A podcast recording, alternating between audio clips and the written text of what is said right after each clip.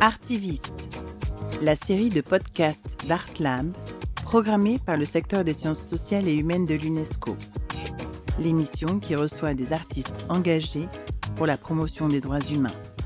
Aujourd'hui, nous avons le plaisir d'accueillir Salia Sanou. Bonjour Salia Sanou.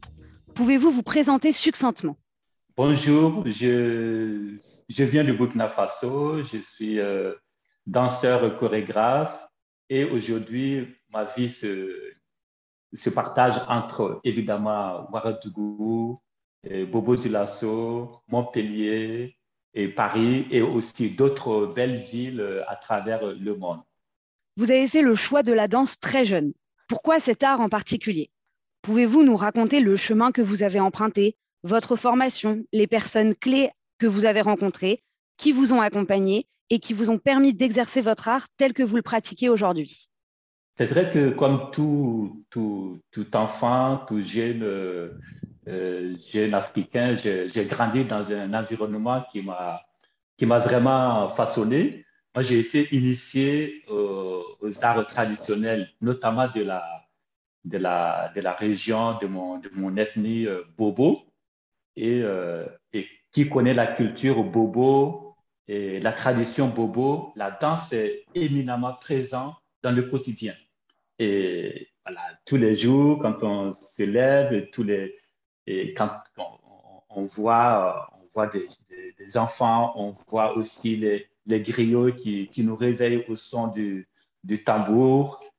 Et chaque événement de la vie, le mariage, le baptême, aller au champ, aller faire des travaux communautaires, le décès, toutes ces occasions donnent lieu à la danse. Et j'ai été vraiment baigné dans cet environnement, j'ai grandi dans cet environnement où la danse est vraiment, fait partie de la vie, fait partie du quotidien. Et étant à l'école, étant élève, j'ai toujours mené mes études au lycée, à la fac, à cet art qui est la danse. Donc, naturellement, la danse a pris une place dans mon corps et mon corps avait besoin d'expression, j'avais besoin de m'exprimer par le corps et la danse a pris le dessus. Oui, et la danse permet de dire des choses qu'on ne peut pas raconter avec la voix. La danse nous permet de raconter notre histoire. La danse nous permet d'être en face de l'autre et pouvoir échanger des émotions. Voilà, donc tout ça me permet, en tout cas aujourd'hui, d'aller, de faire tomber des barrières. Hein, je pense que si je n'étais pas danseur, je n'allais pas pouvoir faire tomber certaines barrières, pouvoir aussi porter un autre regard sur la culture africaine et notamment sur ma culture.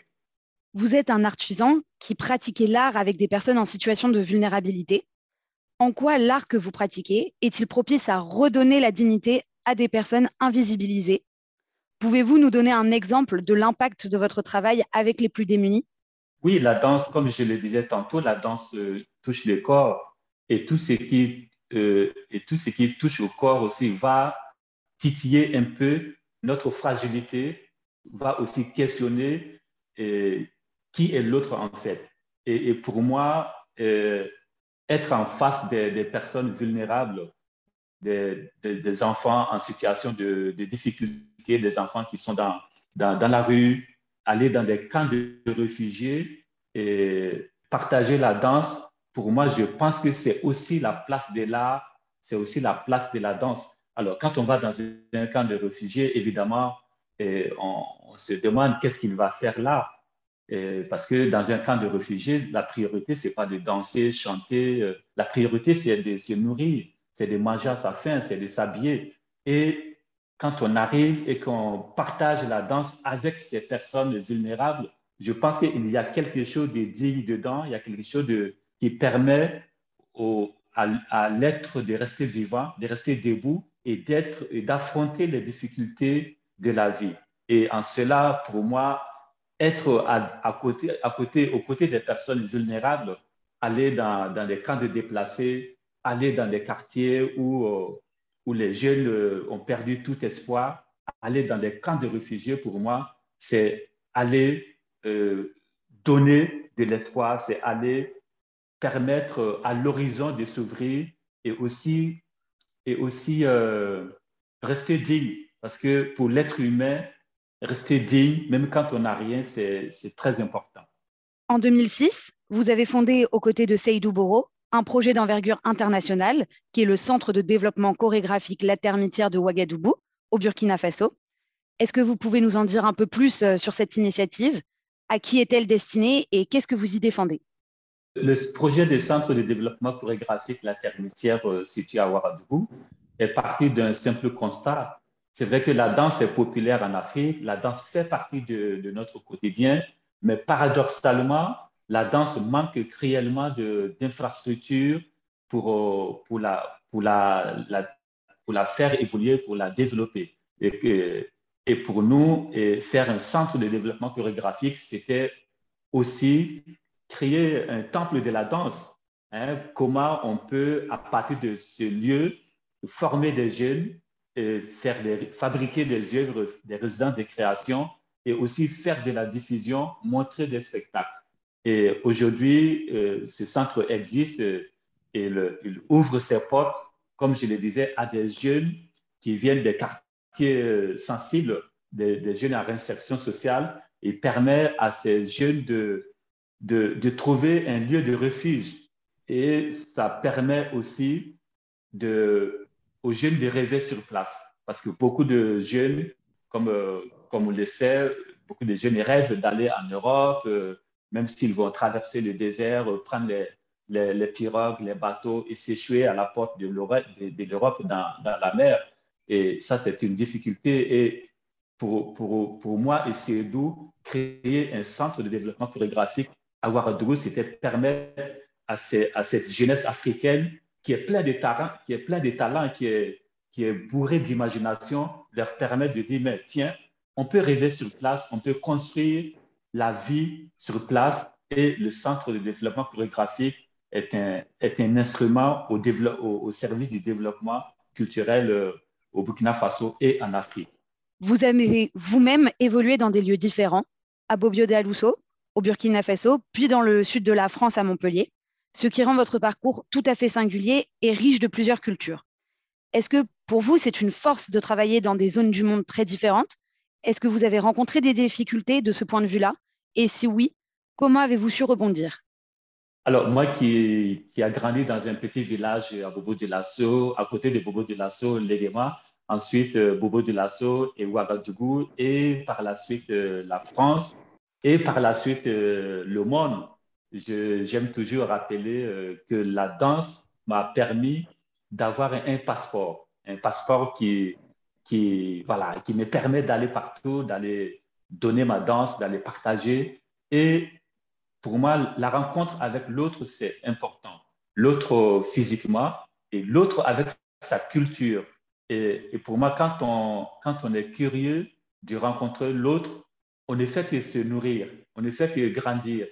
Et la danse m'a permis cela. Donc, de Ouagadougou, de Bobo-Dioulasso à Ouagadougou, j'ai rencontré des belles personne, Alassane Congo, qui a été mon maître de danse, et Drissa Sanou de Pledaforce, c'est la première troupe dans laquelle j'ai évolué, et Irène Tassambedo, qui est une grande dame de la danse burkinabé, Germaine Akoni, et Martine Lemonier, et voilà, Seydou Boro, avec qui j'ai créé la compagnie Saliani-Siedou et le Centre de développement chorégraphique. Toutes ces personnes, la rencontre avec toutes ces personnes ont nourri ma personnalité, ont nourri mon art et m'ont permis aussi de regarder différemment le monde. Et pour moi, ça c'est important. Donc, il y a des rencontres dans la vie qui te font basculer, et les noms que je viens de citer font partie de ces rencontres qui m'ont conforté dans mon choix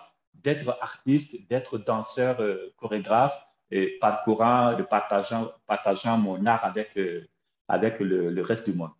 Enfin, s'agissant de votre dernière œuvre, votre pièce chorégraphique D'un rêve, en référence à Martin Luther King, a été programmée en février 2022 au Théâtre du Châtelet à Paris.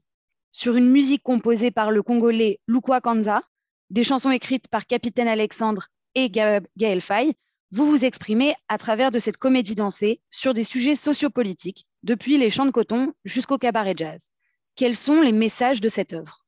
C'est vrai que cette pièce, elle a été longuement réfléchie, mûrie, et entre-temps, le Covid est venu chambouler un peu les moments de réflexion, de création, et aujourd'hui, la pièce existe et va à la rencontre du public. Je suis vraiment très, très fier d'avoir réalisé cette comédie dansée. Alors, ce spectacle convoque notre mémoire à la fois douloureuse et notre mémoire sur l'esclavage, sur les corps qui ont été déportés d'un continent à un autre. Et cette chorégraphie convoque aussi notre vivre ensemble d'aujourd'hui. Et ce spectacle aussi convoque voilà, de quoi pouvons-nous encore rêver pour nos enfants, pour nos arrière-petits-enfants. Et en cela, quand on écoute et quand on se replonge dans les puissants poèmes de Martin Luther King, on est dans cette quête de liberté, de fraternité, voilà, de rencontres et d'échanges avec l'autre, et de comment bâtir, de comment nourrir et de comment vivre ensemble. Voilà, cette pièce se joue sur la question du collectif. Aujourd'hui, est-ce que le collectif, le commun, fait toujours sens à la place de l'individualisme? Qui dit individualisme dit aussi égoïsme, je vais tout garder pour moi, je ne vais pas partager avec l'autre, j'ai peur du lendemain, j'ai peur de rencontrer l'autre. Et ce spectacle témoigne du nous, le nous commun, le nous collectif, le nous communauté. Qu'est-ce que nous pouvons encore, de quoi nous pouvons encore rêver ensemble, qu'est-ce que nous pouvons encore bâtir.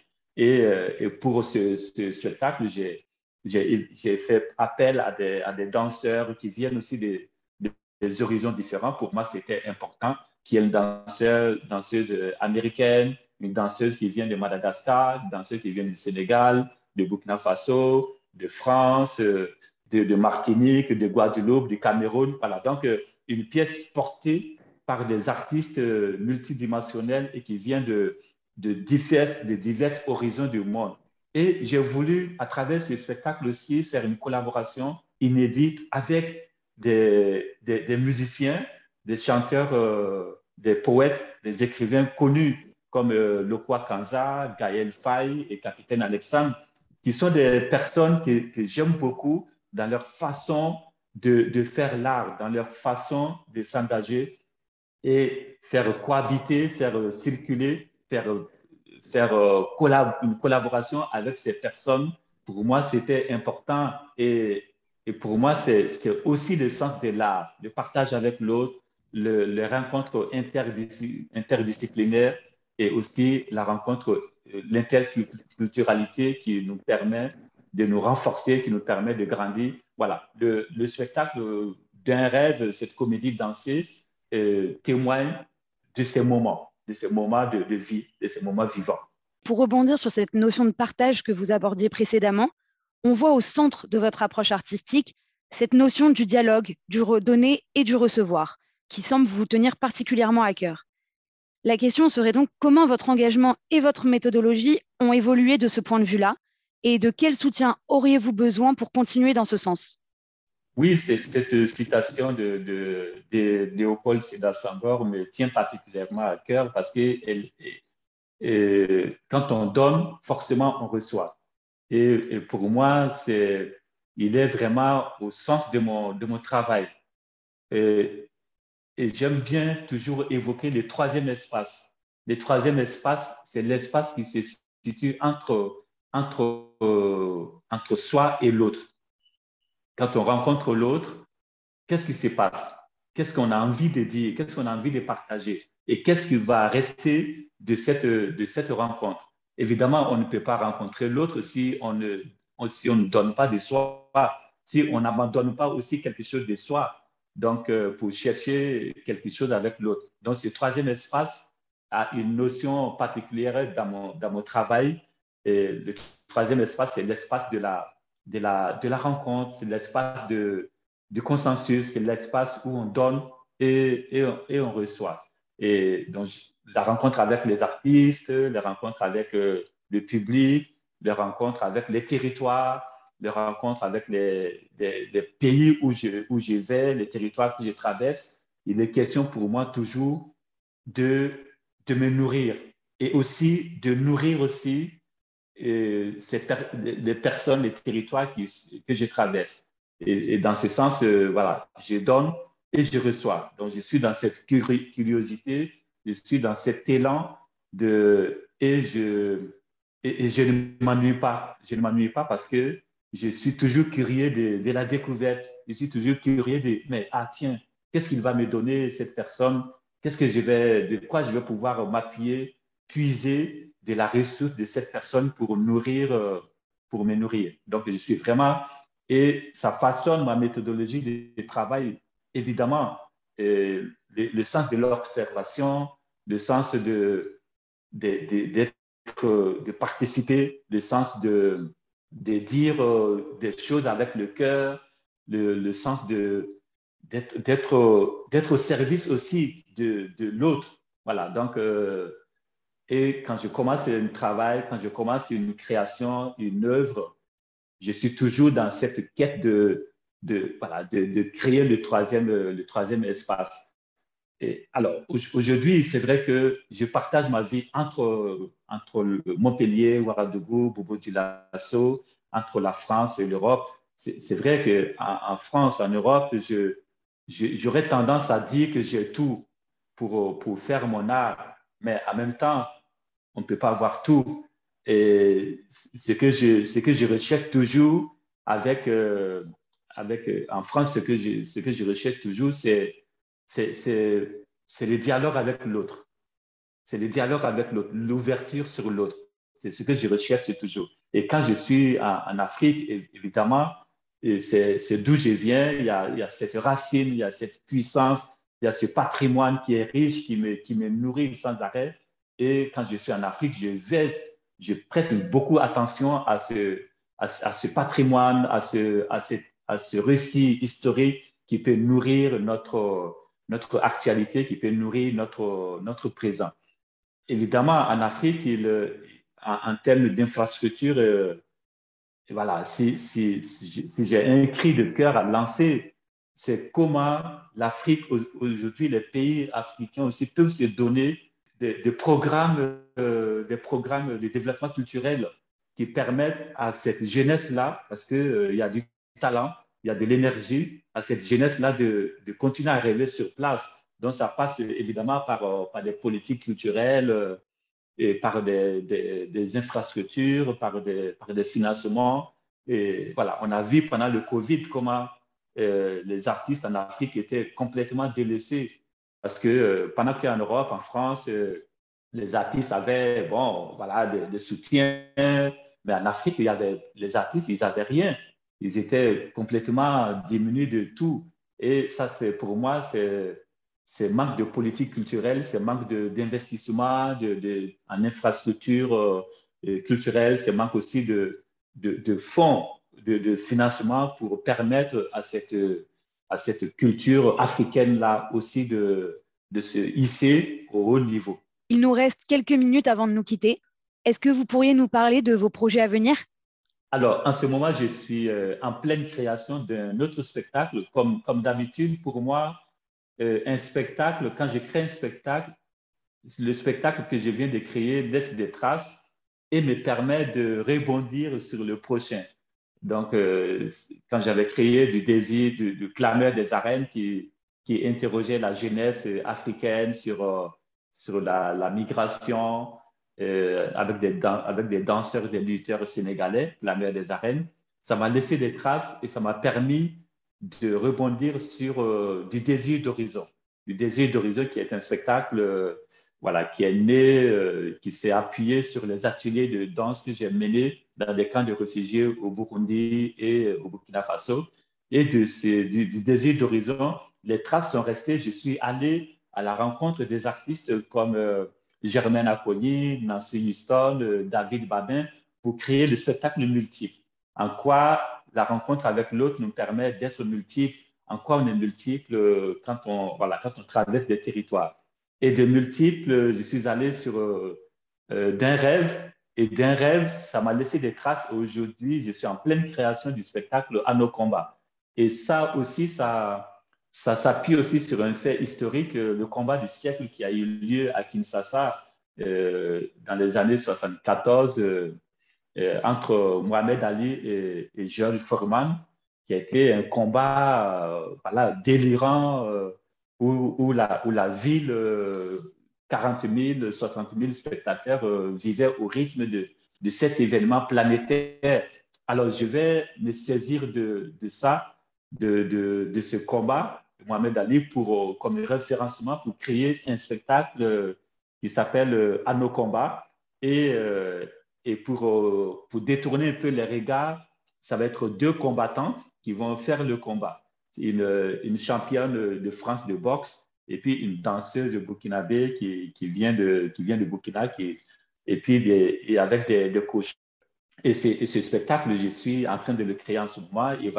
Il aura une dimension chorégraphique sur un ring et puis aussi une dimension aussi participative. Comment le public qui vient voir ce spectacle-là va être aussi à la fois acteur et spectateur.